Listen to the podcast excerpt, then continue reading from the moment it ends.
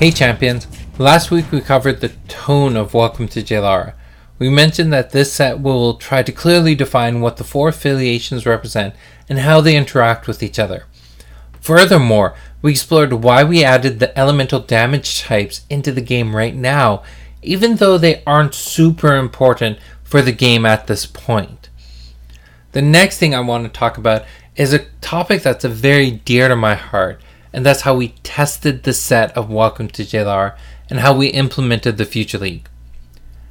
So, before we jump into all of that, I have to talk about Patreon.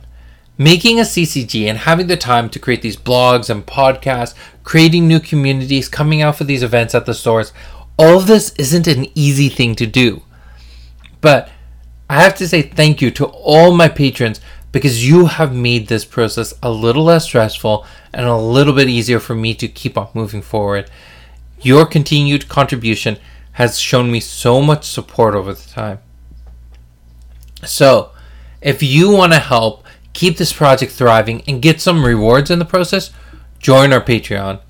For $20 a month, you get the promo of the month, a premium promo, and two booster packs.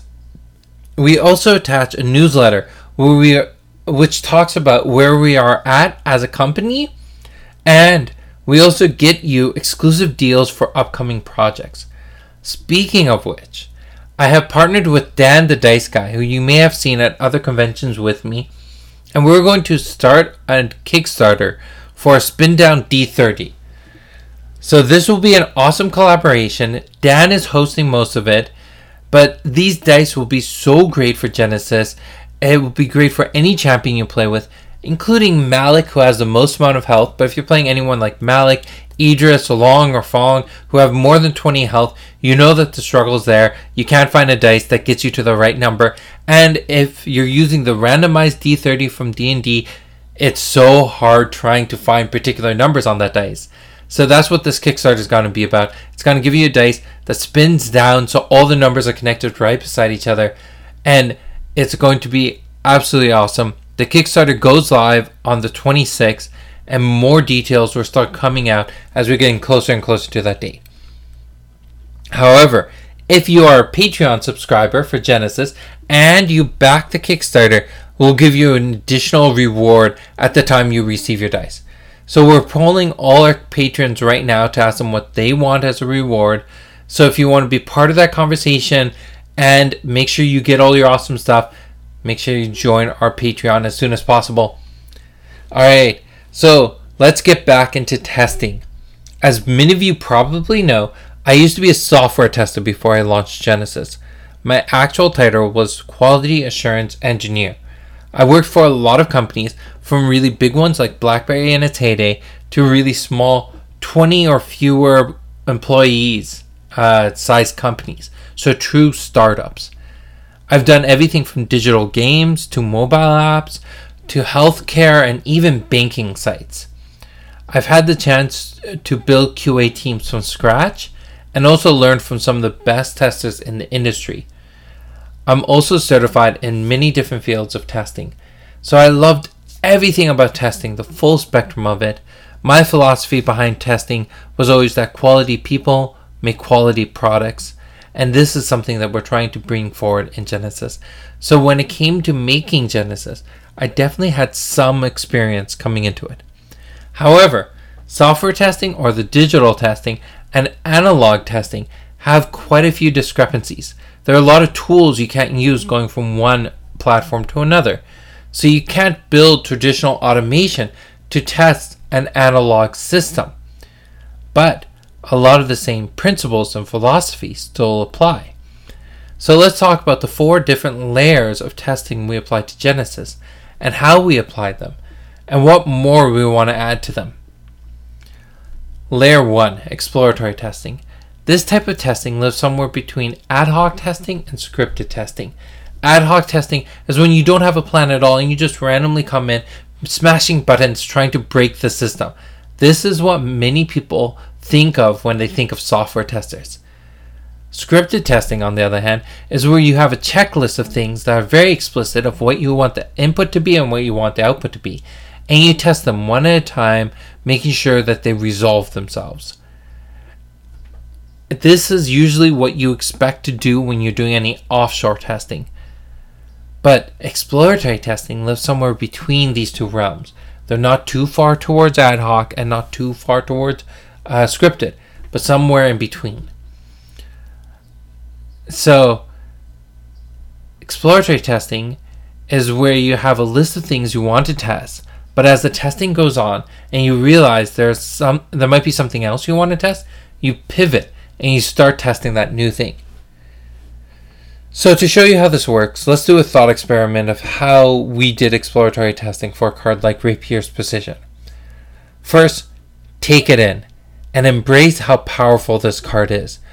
For you to realize that we need to do testing, you have to know we spend most of our time on the cards that really stand out to us as potentially broken cards. So, for the rest of the game, as long as you have Rapier's Precision for an additional 3 energy, all your attacks can increase by dealing 1 additional damage. There are some limitations to this card. It's true, it doesn't work for cast abilities, so cards like Tsunami are out of the question, but it does work for amazing cards like Bolt Shot. And even on a smaller scale, cards like Left Hook and Quick Shot can also seize great strength from this. For those smaller cards, you're essentially doubling the strength of the card. So you can tell just from reading it through that this card probably needed quite a bit of testing. The way we started testing this is by doing the what if testing approach. This was one of many exploratory testing approaches that we could have used, but this was the one that I felt was the best for Rapier's Precision.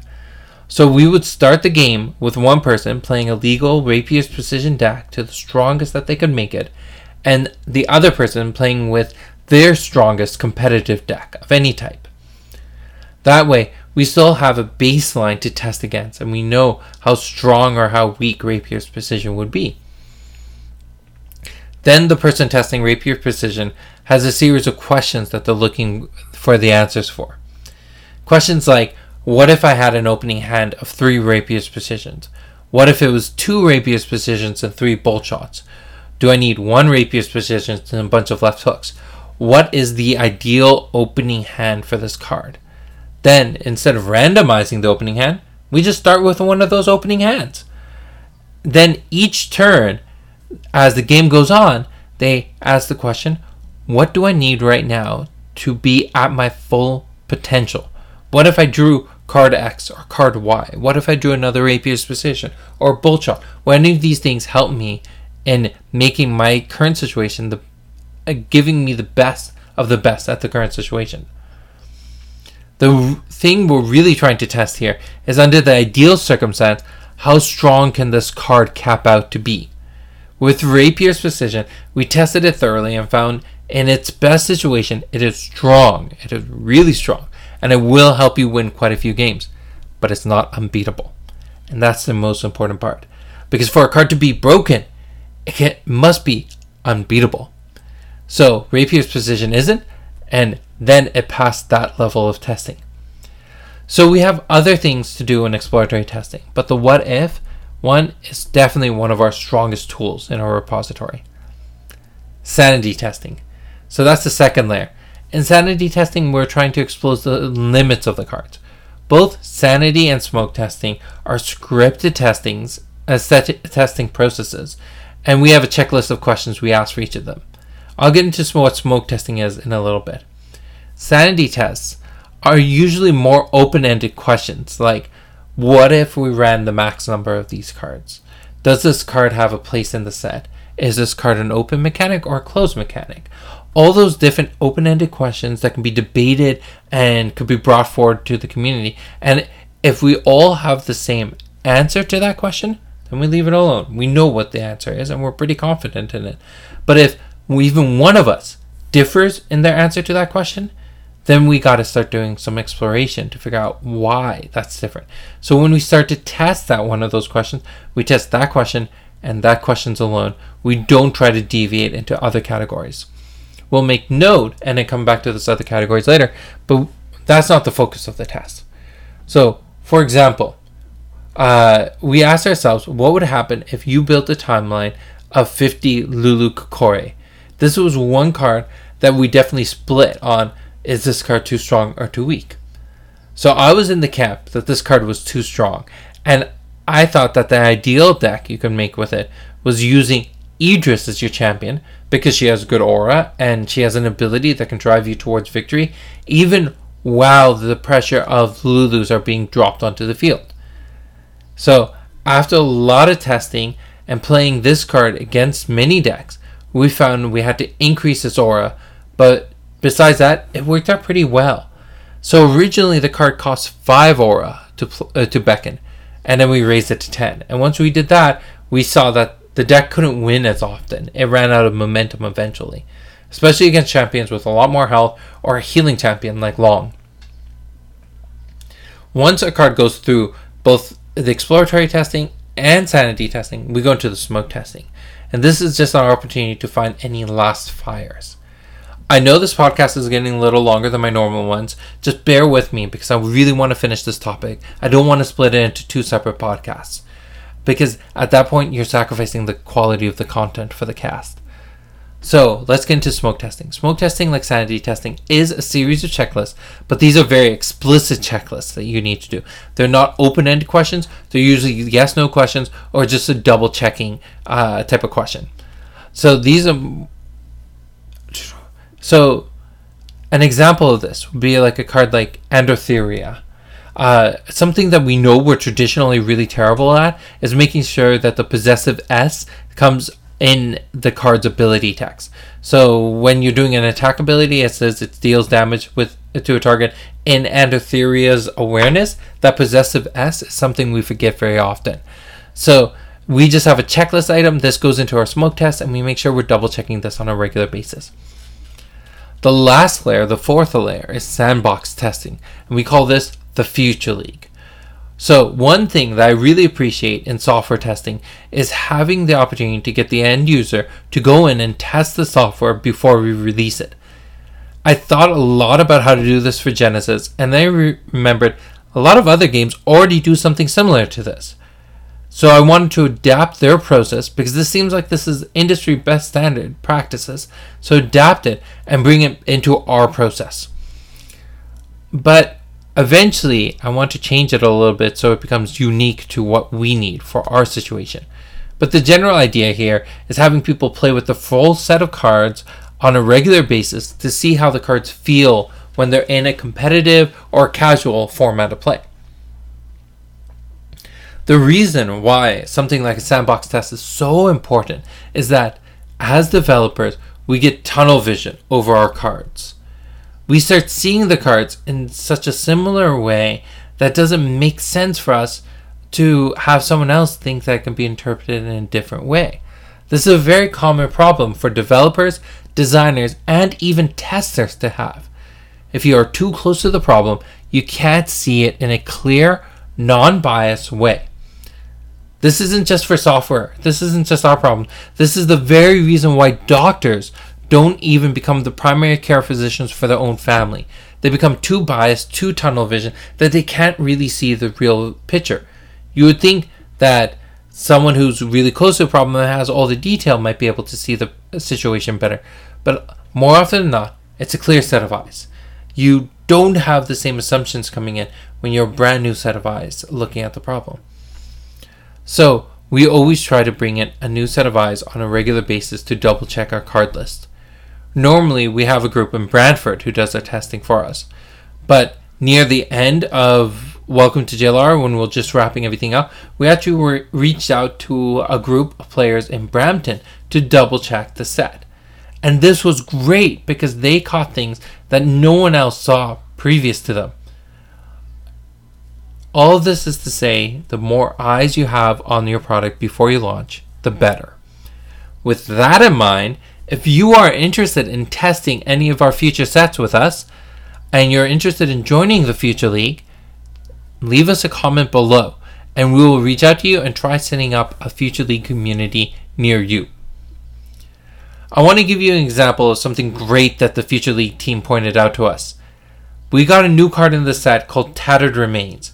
At first, this card didn't seem too impressive.